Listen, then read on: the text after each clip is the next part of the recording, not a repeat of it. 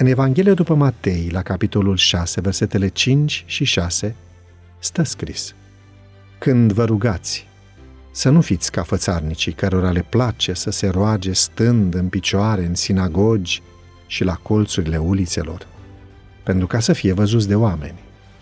Adevărat vă spun că și-au luat răsplata. Ci tu, când te rogi, intră în odăița ta, încuieți ușa și roagă-te tatălui tău, care este în ascuns, și tatăl tău care vede în ascuns, îți va răsplăti. Rugăciune. Ce cuvânt minunat! Când auzim despre rugăciune, la ce ne gândim?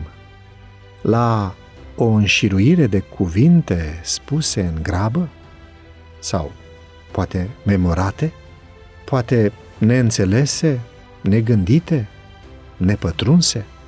Fiecăruia dintre noi, mai mult ca sigur, ni s-a întâmplat să spunem câteva cuvinte memorate pentru a scăpa mai repede de rugăciune sau pentru a ne liniști conștiința, crezând că recitarea rapidă a poeziei ne va scăpa de păcatele sau de gândurile cele mai întunecate ale sufletului.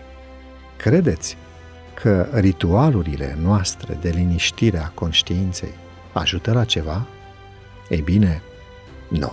Împotriva. Ajută ego-ul nostru să creadă că totul este bine și să nu conștientizeze că, de fapt, nu ne-am deschis față de Dumnezeu cu toate poverile noastre, ci doar am spus câteva cuvinte pe care le-am învățat când eram mai mici. Rugăciunea este deschiderea noastră față de Dumnezeu, în miez de noapte sau în miez de zi, cu lacrimi în ochi, spunându-i, Doamne, eu nu mai știu ce să fac cu viața mea. Doamne, răul mă împresoară, dar știu că Tu mă poți ajuta. Am nevoie de Tine. De aceea las viața mea în mâinile Tale.